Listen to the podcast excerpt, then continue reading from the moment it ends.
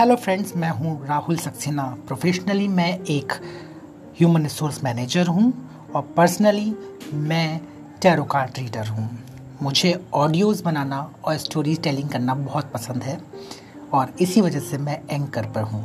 Please मेरी audio सुनिए और अगर आपको अच्छा लगे तो उन्हें लाइक करिए शेयर करिए। धन्यवाद। हरिओम।